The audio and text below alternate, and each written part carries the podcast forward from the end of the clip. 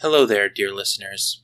Before we get to the episode today, we want to take a moment to talk about the June 24th Supreme Court decision to overturn Roe v.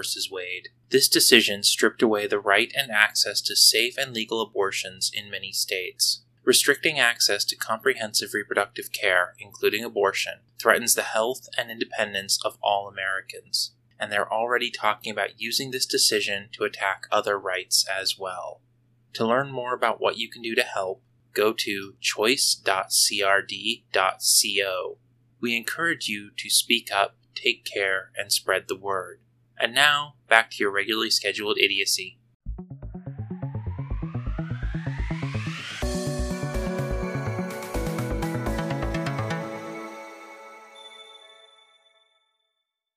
I'm Grim, I'm Zolgar. That's Kaiju, and this is Two Idiots and a Dog Idiots on Film, where we explore movies that we love. or think are important for pop culture. This week we're taking a look at The Meg. So, we chose The Meg because, well, first of all, I'm a sucker for shark movies. I really am. I love them all, even the worst, the really terrible ones. No, I can't say I love them all. There are a few I don't like. We'll get into that another time. And it was a toss up between The Meg and Jaws. Because, you know, Jaws is the classic, iconic shark movie that created the genre for us. But there's a lot about Meg that it does better. And also, Grimm had never seen The Meg, so I kind of wanted to make him see it. Mm. But first, a word from our sponsors. Hey Zolgar, we should start thinking about the future of Two Idiots and a Dog.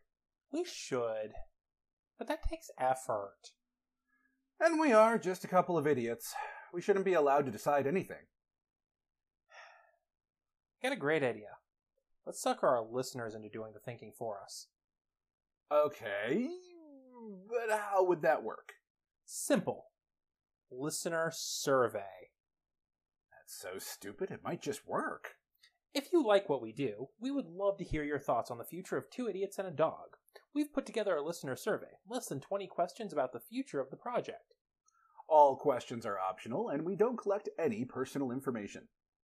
It should only take a few minutes of your time, and you can help make Two Idiots and a Dog better.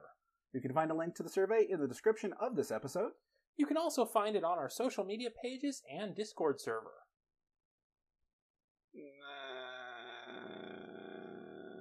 Oh, shut up, you liked it. I mean, technically, I never said I liked it. You liked it. I said it was one of three shark movies I don't hate. You liked it. I did actually. The Meg was was pretty good. It solved a lot of the problems I have with the shark genre in general, which, ironically enough, are some of the same problems that he enjoys.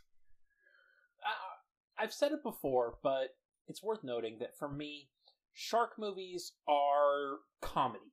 They're they are just so ridiculous and over the top. I can't help but laugh at them. It's it's why I watch them. Yeah, they're they're his Looney Tunes, Exactly. and that's fine. But it doesn't mean I'm not going to give him crap about it. That's it. The Meg was good. I did enjoy it. I generally don't enjoy shark movies. Like I said, this is only the third one that I didn't hate that I've seen. Important disclaimer. And part of what really made it work for me is use and subversion of tropes. Yeah, there are there are a lot of tropes that are just inherent with this genre. If you watch shark movies, there are certain things you come to expect. And this delivers on everything that's required, but it subverts a lot of things. And it it approaches it approaches it from the perfect level of taking itself just serious enough to seem like a almost plausible movie, but not taking itself too seriously. And it's genre aware and savvy enough to to in universe remark on these occurrences for the most part. There are a and even the the tropes negative what I call a negative trope, which is a trope of something that is not necessarily great to have in a movie or a story, even when those are deployed here, they're still quasi subverted. I mean, well, let's just get the, the the two main ones out of the way here. Our first major named character who dies is a Asian person. So we have a person of color dying first. But Toshi's death was his choice. He had agency in the moment. And what happens is there this is well into the movie not super deep in, but part of our, our main crisis has started at this point. point, and they're getting the crew of this downed submersible onto another submersible so they can get out while they're being chased and attacked by this megalodon. And he makes the choice. He looks at the situation. The shark's going to get there before they get everybody on board. He closes the hatch. He seals it which jettisons the other submersible away, and then he turns all of the lights on in his submersible to attract the shark so it will attack him and everybody else can get away. Most of the time, these flagrant deaths of a person of color, whether it's the the, the Asian character, uh, Chinese, Japanese, Korean, they've all been represented in the genre at one point or another. Toshi in this instance is Japanese, or they're black, or they're they're those are the ones you really mostly see in shark in shark movies specifically. You don't see a lot of others in shark movies as much. Yeah. And usually those deaths happen because it's either either it comes out of nowhere or someone else triggers it. Yeah, it's it's usually a oh, this is what tells us that there's something going on is suddenly the black guy dies. Yeah. So while it's still not great that our, our first major named death is a Japanese character, he had agency in the moment, and if you are a person of color, particularly a Japanese person, who disagrees with our assessment of this being, uh, for lack of a better term, passing, uh, you're valid. And while we also acknowledge you don't need our validation, we as a production still want to respect your view on this. The other trope, negative trope, as I like to call them, that we see is damsel in distress. But even though we have these women in positions of distress, uh, it's it's not. There are equal moments where male characters are in distress and need saving, and the the most obvious one is there's a scene where Suyin, who is our primary female character in this, and the daughter of the Chinese researcher who basically runs the facility, she's a competent, capable, intelligent woman. And the few choices she makes that turns out to be incredibly, for lack of a better term, wrong, are still made with all of the the right intentions like there's a scene where she just takes a vehicle and dives down to try to save them herself because well now they're leaking oxygen and they're going to die in like an hour and a half instead of the 18 hours they had to plan a proper rescue and she i believe her phrasing was something to the effect of just straight up we have to try something we have to do something and off she goes so i want to be clear this character is a very capable competent character right yeah, she's she she knows what she is doing and she she doesn't screw things up. Yeah. Uh, so there's a very the the most egregious damsel in distress moment is her in a shark cage being attacked by the megalodon, and it goes very wrong. But she made the choice to get into that cage. She is shown as being competent while she's in that cage, and despite everything going horribly wrong, she completes her objective, which is to shoot the creature with a toxin. That ultimately kills it. So, while she still needs rescuing by the our other main character Jonas, played by Jason Statham, it's not a she's this helpless female character in constant need of saving so much as we have a lot of competent female characters in this movie And situations arise where they need to be rescued, just as situations arise where men need to be rescued. But because no movie exists in a vacuum, we still have to acknowledge that even though these characters are given agency and competency, it's still pretty much damsel in distress. The the one other one that does need to be addressed is DJ. So DJ is the only black guy in the movie, at least. Or, or sorry, I should rephrase. He is the only major black guy in the movie. We there, we see a couple others, but they're they're very brief. He he's the yeah he's pretty much the black guy on the crew. And so we do subvert the trope of him dying. He does he does not die. He survives the movie. Mhm. But he's he's kind of a coward. It's kind of played up as the, the the you know the big tough black guy is the coward. Now, in this movie, it's it's somewhere between being a coward and just being sensible enough to realize that this is a really stupid situation that is really dangerous and they are way out of their league. Yeah. But again, because nothing exists in a vacuum, it does kind of sit it sits a little bit wrong with me personally. Yeah, and and despite him this being the trope or at least trope adjacent, it does present DJ as, in my opinion, the only sane one on that station. Well, yeah, that that is for sure.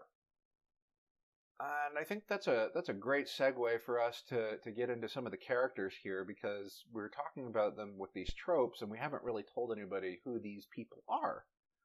Yeah. So We're gonna we we're gonna start off with uh because she is in so many of these scenes and, and at the crux of a lot of this, I do want to start with Suyin. so she is played by I, I may botch the pronunciation of this Bing Bing Li. Yeah, and she hasn't done a whole lot since this movie, so I don't know what's up with that. But she was great in it, and she is the in character. She is the daughter of the elderly Chinese gentleman who runs this research station, Dr. Zhang or Zhang. and also the mother of the only child character in the movie who is a main character. Yeah. And like like we expressed, she is very competent at what she does. She is intelligent, she is sensible, but she is not beyond emotion, but at the same time she's not the emotional outburst character. Yeah, and we're going to be dipping a little bit, bit back into trope territory as we discuss these characterizations and characters because they kind of go hand in hand for some of this. Like, there's an early sequence where we appear to be set up for Suyin to be the TM character. And then immediately they veer off of it. Yeah, right at the beginning, she lays into Jonas because, Well, Toshi didn't come back. yeah, That's someone she knew, and she feels that he was left, even though Toshi made his choice. And then she realizes, oh, well, that was not cool of me. And she goes and she actually apologizes. And that sets off her and Jason Statham's character, Jonas, starting to actually build a rapport throughout the movie we have Jonas, who is played, as I stated, by Jason Statham. And he is, in the prologue, shown to be a competent rescue diver. The prologue is him and a small team rescuing a damaged submarine of some kind. Never really stated what kind of submarine it is. though I think they were military uniforms on the people they were pulling out. Yeah, military uniforms or at least military adjacent. And it is during this time that we are introduced to the concept of here there be monsters. Yeah, he's on this ship, and suddenly something hits the side of it, and we basically see a bite mark appear on the side of the submarine. Yeah, and to be clear, this mean this bite mark is not penetrating. The bulkhead holds, but it starts to crumple like a car hood in a crash. And if you know how thick and durable those external hulls are on a sub like I do, that was an eye-opening oh my moment. And also, you know that that means that sub is not much longer for this world because if there is a weakness in that hole, the pressure is going to cause huge problems. Yeah. So they get out, and the other two characters that he were on the sub with him to rescue people are trapped, and he makes the tough call. He seals hatch and leaves. with the people they've already pulled off that sub. Yeah. Because if they don't, they're all going to die. Yeah. And because of that choice, he is penalized for this, and it basically ends his career. Yeah. He, he gets labeled as crazy. Nothing that big could exist. Nothing that strong could exist. Clearly, you you suffered under the strain, and they they, they throw some sort of pseudo medical term for it. Did, did they say nitrogen narcosis? No, it Okay. wasn't. It wasn't that. It was some form of psychosis. Okay. like a temporary stress pressure induced psychosis but i don't remember the exact term where basically he made a judgment and error because he was under the delusion that there was something out there Granted. all of that's implied by the way they never specifically state that it was delusion just that they just refer to him as crazy and stuff That can actually happen to divers, though. it can Nitrogen narcosis is no joke. yeah there's all sorts of things related to diving that you need to be very careful about because if one tiny thing is out of alignment you basically turn into an actual crazy person for a while if you're lucky I think you got to be crazy to dive. Hi, mom and dad. we have a lot of other characters to run through. I'm going to try to get through as many as i can without taking up too much time on them because we actually have a significant cast. Yeah. we have toshi the japanese man played by Masi Oka, most known for playing Hiro Nakamura on Heroes. Yep. I haven't seen him in anything in a while because uh, apparently he's been doing television that I just don't watch. Yeah, Good for him. He played had a fairly major reoccurring role in Hawaii Five O, So we've got DJ, the tall black man, played by Page Kennedy. who, to be clear, while he is come portrayed kind of as a little bit of a coward, it's a completely reasonable and rational cowardice because, all right, uh, I am not one to shy away from destroying monsters, but if I'm in the water on a boat and I see a megalodon, I'm out. And also, DJ is he's a lab guy. DJ's job is piloting the remote vehicles. So he sits in a lab and plays with RC toys. Yeah. And he actually has a line to that effect of, of how, you know, this is why I don't leave the station. We're not supposed to leave the station. None of this was in the job description. And he's not wrong. Yeah. It's it's quasi hysterical ranting when he's saying this, but nothing he says is factually incorrect. We've got Suyin's daughter, Meiying. who is one of the few child characters I have ever seen in a movie like this that I didn't hate. Yeah, she is. She's an excellent character. They very rarely use her as a as a plot device because so often the kid would be, oh, the kid did something really stupid and now we have to go rescue them, and that doesn't happen here. Yeah, as a matter of fact, we're given the appearance of her needing to be rescued a couple of times, but she's never actually in danger. Yeah, the closest to real danger she's in is at the end of the movie. She falls into the water with everyone else, but the Meg is well distracted, and she's actually calming DJ down because DJ can't swim, and he is, understandably, freaking out because he's in the water with a megalodon, And he can't swim. and he can't swim. And yeah, so she's talking to him, calming down, like, "You- "You're wearing a life jacket? Okay, yeah, life vest, life vest." And she, but it's not. Everything she does makes perfect sense for a kid, and she's got some really good dialogue moments as well.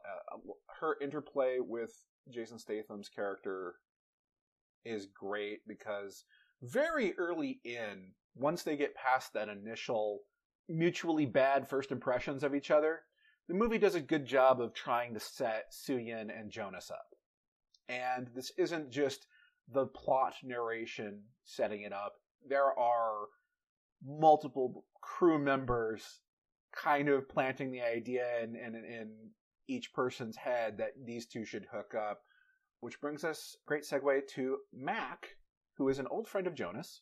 And he's played by Cliff Curtis. And I, I love this character. Mac is the world's greatest wingman. Yeah, yeah. So when Suyin goes to apologize to Jonas, she actually interrupts him in the shower, and he answers the door wearing a towel. And she just walks past him without looking, because she's kind of embarrassed about her earlier behavior when she tore his head off over Toshi. So she's starting to her apology without looking at him, turns around and was like, and you're naked. And it turns into this equally awkward moment where she's realizing, okay, I interrupted something, you're not wearing clothes, oh my god. And also, she kind of likes what she's seeing, but they don't play it up. They There are so many movies that would have played that scene up even more than what we saw. Not to mention the role reversal of the one being sexed up in this case is the male character. I mean, it's Statham, so. Yeah, I okay. So, as a queer person, I liked what I saw too. so, let, us see. We're gonna try to get through these characters. Yeah. Uh, it, let's let's go ahead and. Mac is one of the first that starts setting them up. Then we've got the ex-wife Lori. Lori, we don't get a lot of. Really. We don't get a lot of, and to be fair, that's because she was on the original crew and takes a bad hit when the shark hits the submersible the second time. Yeah, like um, shrapnel in her guts. Bad hit. But when she comes to, she too is sitting there going, "So you're you're gonna go you're gonna go hit that right?" Meaning Jonah should pursue Suyin. And one of the things I like with Lori, so first of all, I we don't make a habit of comparing to source material, but this is based off a novel. And in the novel, Lori is a and she is also a reporter who is basically banking on Jonas being crazy. In the movie, she is a competent, skilled submersible pilot who worked for a environmentalist group that needed shall remain nameless for legal reasons. Literally what they say in the movie. And apparently at one point took out a whaling ship with an improvised torpedo. Allegedly. Allegedly. Yeah, so she's great. Like I said, all of the women are for the competent uh, which brings us to our, our last main female character, which is Jax, played by Ruby Rose. She is the tech. She the, the the actual line is that she is the person who designed the station. So that means my life is in your hands. More or less. Got a problem with that? No, you actually seem like you know what you're doing. Which one of the best exchanges in this movie? Yeah, of course there are so many. We'll get to that later. We have to touch on Morris, the billionaire American who's funding this little endeavor, who is not quite pure billionaire, but he he's still a tool. He he still swings around about billionaire in the end, and it gets him killed. But he has he genuinely feels regret and remorse for the deaths that have occurred because of this project, and he ends up going out and hunting this thing with his little little PMC buddies, and it ends up getting him killed because, well, shark movie. Though you notice one th- one interesting thing. Hmm. It didn't get any of his buddies killed. No, it didn't. He is the only one. At least he's the only one we see die from that. We yeah. don't see the shark go back after that boat. Yeah, and we've also got the wall, who is that's what they call him, the wall. I am I am sorry, I'm not even going to try to pronounce that actor's name. That would be the very Nord- Nordic name. Yes, I thought so and he is uh, one of the people that was on the submersible team. He was good friends with Toshi. They had lots of little little hand gestures that they would make together. You know, like you, know those friends of yours who have the secret handshake that's superly overly stupid, complicated, and has way too many emotions. These guys had like four of them. Yeah, these guys were these guys were guys who had spent a lot of time together, knew each other really well, and were buddies. Yeah. And Toshi dying hit him pretty hard, but that's understandable. And but he's a great character. He he's really supplements some of the comedic moments as well. And again, none of these people are bad at their job. None of these characters are bad. And I think a great deal of that is owed to the final character I feel we need to touch on. There's two more we need to touch on. Well, I'm talking about Zhang. It's Zhang Je, Yeah. But before we get to Zhang, Heller. Ah, yes, Heller. So Heller is the doctor on crew and also was the doctor who diagnosed Jonas in the prologue and basically told everybody Jonas was crazy. he was also on the submersible that Jonah. We I'm pretty sure he was on the rescue crew, but Grimm thinks he was on the rescued crew. I have to watch it again and check, check, but pretty sure he was on the rescue crew. I've seen it three times, so it may, gives me it makes me the authority. That's not how that. In any case, he told everybody Jonas was crazy and pretty much fueled the decisions that ended Jonas's career. And now he's the medical person on staff on this research station. So he's super thrilled that Jonas was called in. and Jonas is super thrilled he's there. And they have this this prickly moment where they do kind of confront each other a little bit, but not too much because there is a crisis going on, and they both recognize they are both man enough to recognize that this crisis needs to be addressed. Period. So there's this brief little prickly moment, and then they get back to work. And then when it's confirmed that there is a megalodon, that it's possible for something that size to still exist, Keller walks out and just straight up looks at him and goes, "I'm sorry, you were right." Yeah, it's it's another one of those cases where this could have really gone with the the trope of the antagonistic character who refuses to believe it literally up until they get eaten by the shark, but they don't. He he sees the evidence and goes, "Well, crap, you were right. I'm sorry." And Jonas has man enough to look him right back and go, finish saving Lori, and we'll call it even. And then that brings us to Zhang. Zhang is the final important character in this piece. He's the elderly, not super elderly, but older, like 50s.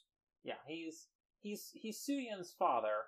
Yeah, and he runs the research facility. He's the kind of the director there. Like Morris is the money, but Zhang is the one in charge. Yeah. And he cares about his people. And the fact that he has such a tight knit crew of competent, skilled individuals, I think, is down to his leadership and his careful selection of who he wants on that station. Yeah, played expertly by Winston Chao, who, by the way, would have been 58 years old when this movie released. And he, of course, this is a movie. We all know it's coming. He doesn't make it, but his death also isn't isn't completely pointless either.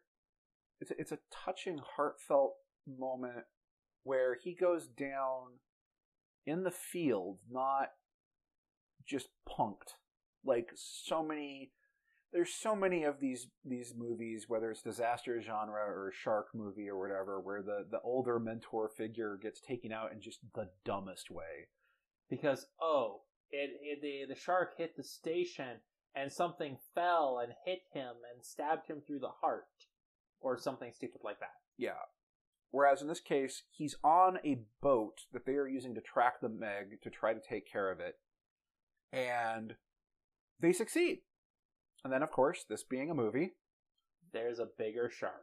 the bigger shark shows up, capsizes the boat, and in the the the capsizing, he hits equipment thrown from the ship as he hits the water, dealing significant trauma, and he doesn't make it back to the station. And, And he's not the only one who doesn't make it back to the station. Touching back on a previous character real quick. so, a cou- well, a couple. Because, so this, up to this point, the only person that has been killed from the crew is Toshi. Yeah. So up to this point, we haven't lost anyone else. And We- so we get to the point of taking out the first Megalodon. Yeah. And then the second shows up, and in the reveal of the second, We lose the wall. we lose the wall. The ship capsizes. We don't lose Zhang yet, but he does take his, his fatal injuries. And most of the people land near the boat and are able to get onto the capsized boat to very relative, illusory safety. But Keller and Jax are still in the water. And Jax is freaking out. Which, again, there is a Megalodon in the water. Uh, yeah, you should be freaking out. Yeah, and Keller is is, is Heller. Heller? Yeah, H E L L E. Okay, Heller. Heller is talking her down.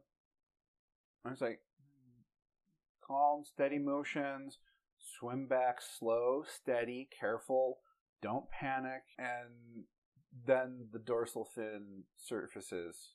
and she starts freaking out because you know they're they're not going to make it, and Heller, once again, it's just like, you know, just swim back to the boat, you'll be fine. And starts making an unholy racket to draw the shark away from Jax. Yeah. Uh, so even though I still don't like Heller as a person, from a narrative film perspective, the character did exactly what he needed to do. He did recant his accusation to Jonas, and he went out saving someone else. Yeah. And while I still don't like him as a person, as a character, I respect it. Yeah, because again, so many movies in this genre, that character would be the one that refuses to acknowledge it.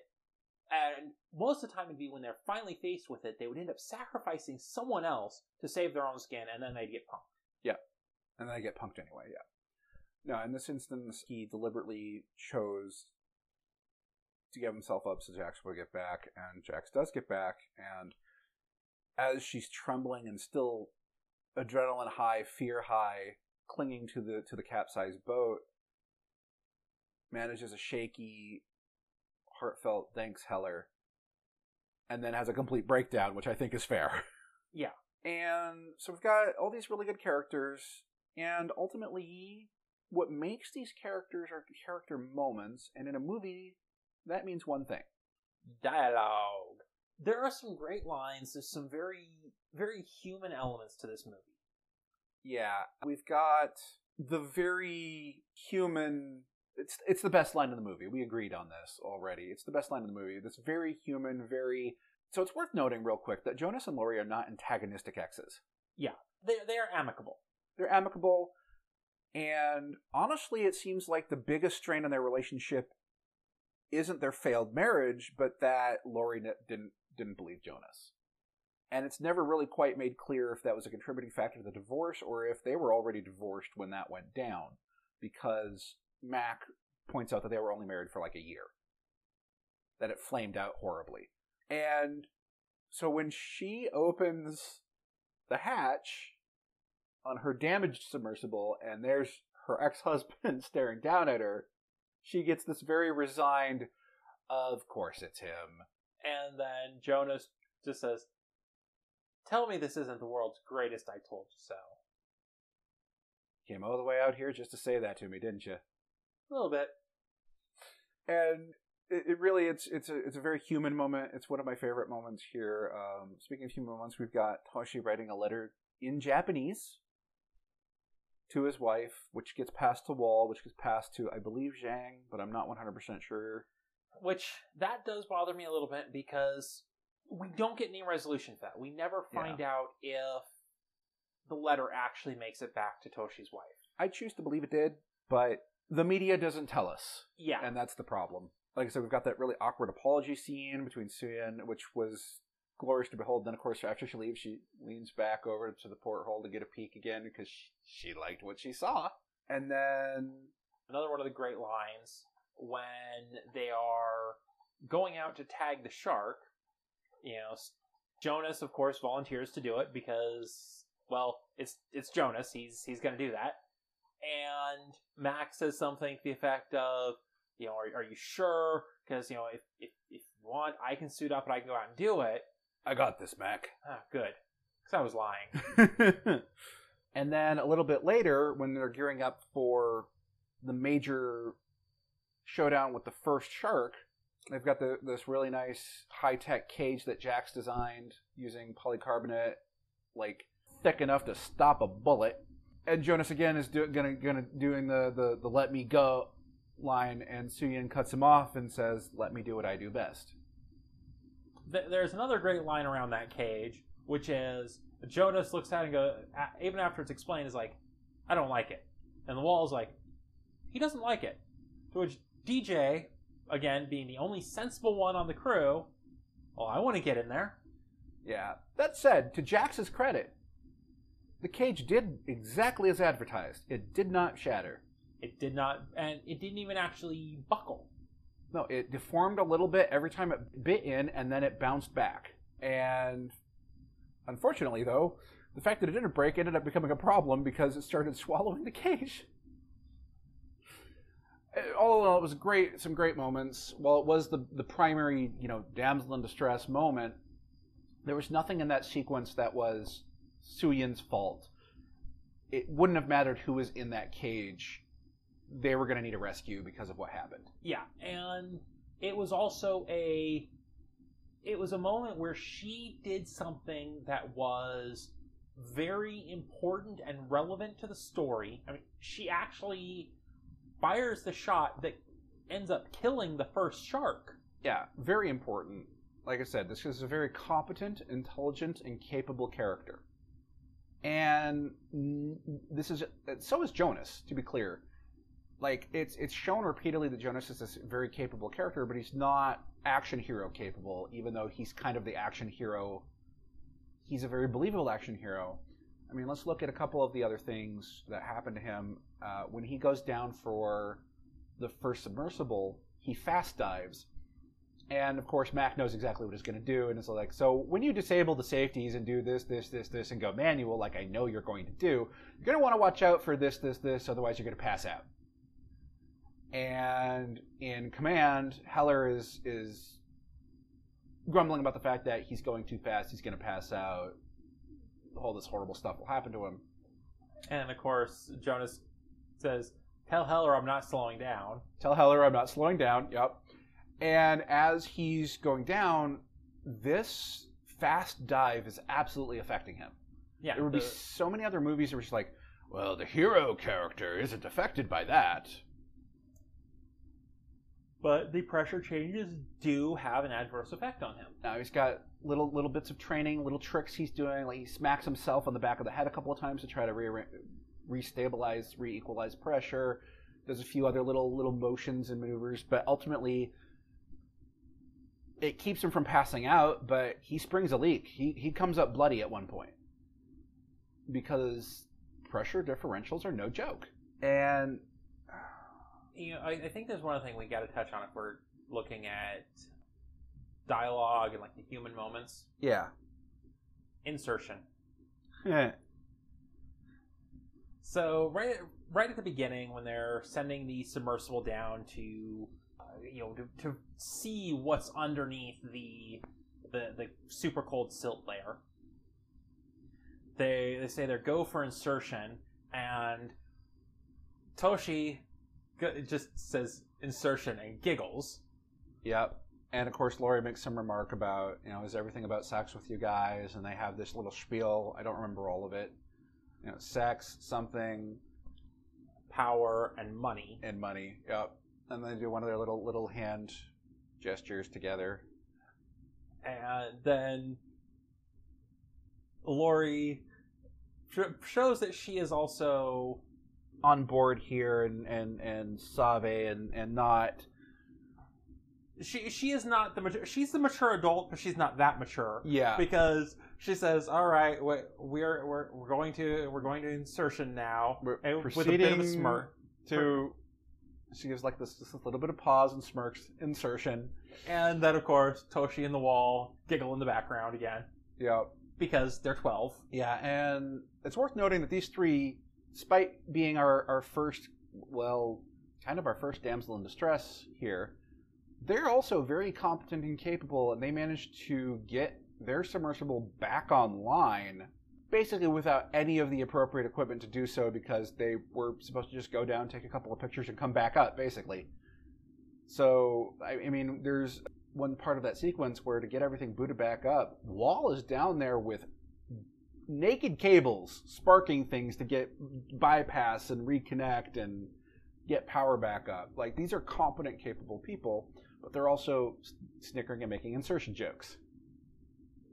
And there that scene also is the first place where we see that characters in this movie are genre savvy because as soon as they get the power back up Lori's like wait kill the lights Yeah, not quite fast enough, but she she she clocks it moments before.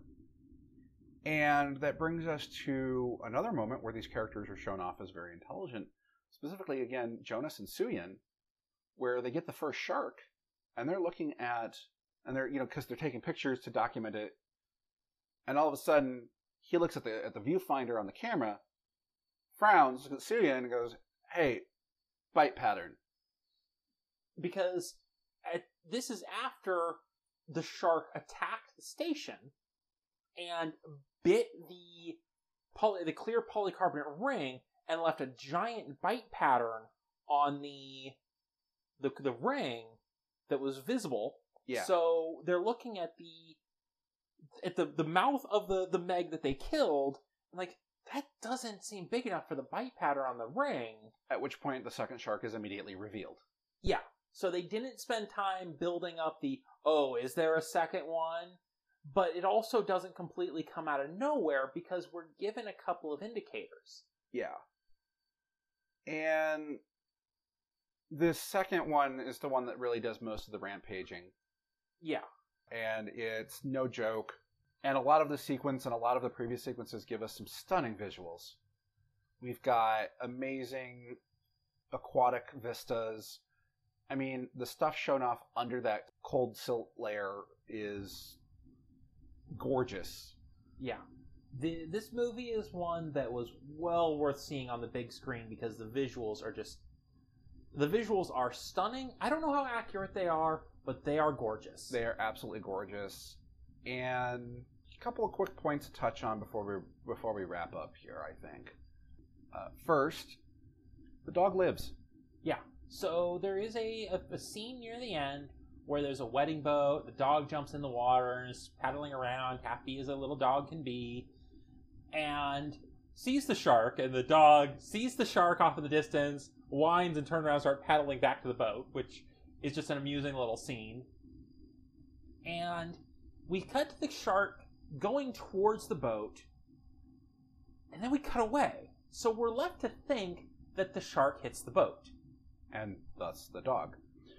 And then in the final wrap up of the main climax, where they kill the Meg, it turns out the ship that rescues them Is Is- that wedding boat, is the wedding boat, and they also pick up the dog on their way. So everybody's fine, including the dog. including the dog. And the movie does address one other final plot point I want to touch on real quick here is the movie does address again this is a genre savvy movie the fact that no authorities step in. First, nobody gets called in sooner because Morris lies to the crew about having already called and then, you know, dies trying to kill the thing himself. And then when the crew try to call in themselves, they basically get uh, there's a, a throwaway line about them getting laughed away because talking about a prehistoric shark just reads prank. Yeah. And there's so many other movies that don't address that because there's so many of these movies. I'm just sitting there going, why haven't you called in somebody by now? Like, Yeah, and so one of the things uh, to touch on really quick is one of the things that is a major factor in this movie to problems is human stupidity. yeah, never underestimate the capacity for human stupidity to make things worse. Why was everybody in the water during the climax? Because a news chopper pilot wasn't paying attention to his job flying the news chopper, And crashed into another news chopper. and then the wreckage lands on the boat they were on and sets the boat they were on on fire. which that little bit of actually is taken directly out of the book, by the way. Which is also the only place where helicopters get destroyed, despite the fact that a trope of shark movies is a shark jumping out of the water to grab a aircraft, and there are two occasions where it's set up that they could have done that, and I was kind of sad they didn't do it, but it also is a little bit more realistic that the shark didn't jump out of the water to kill helicopters. Yeah, the fact that the shark didn't jump out of the water. Now, to be fair, I was expecting it, but it didn't happen, and I personally think that because it didn't happen, it helped make the movie better. Because, again, I am not on. I like a shark movie that's not a shark movie. You're right, it made the movie better, but I'm still disappointed they didn't do it because it's just a hilarious scene I love. It was almost the perfect shark movie. Almost. Yeah. All right. I want to take a moment to address John Turteltaub, the director of this film. I'm talking to you directly because I'm sure you're listening to this. Uh, if you are, we would actually love to hear from you. Fuck you, John Turteltaub. Uh, Fuck you. On second thought, uh, don't email us, please. You end the credits with Finn? Really? That's it for this week. Thank you for listening to Two Idiots and a Dog. If you like what we do, you can support us on Patreon at patreon.com slash T-I-A-A-D media. That's T I A A D Media, all one word. If you want to send kaiju fan mail or reach out to the idiots for anything, you can email us at T I A A D Media at gmail.com. Again, that is T-I-A-A-D media at gmail.com. You can also join us on Discord. Links can be found on Patreon in our email signature and on our SoundCloud page. We would also like to give a special thank you to all of our patrons on Patreon. Especially these idiots. Random Warrior and Rain. If you want to hear your name included here, you can support us at the honorary idiot tier on Patreon.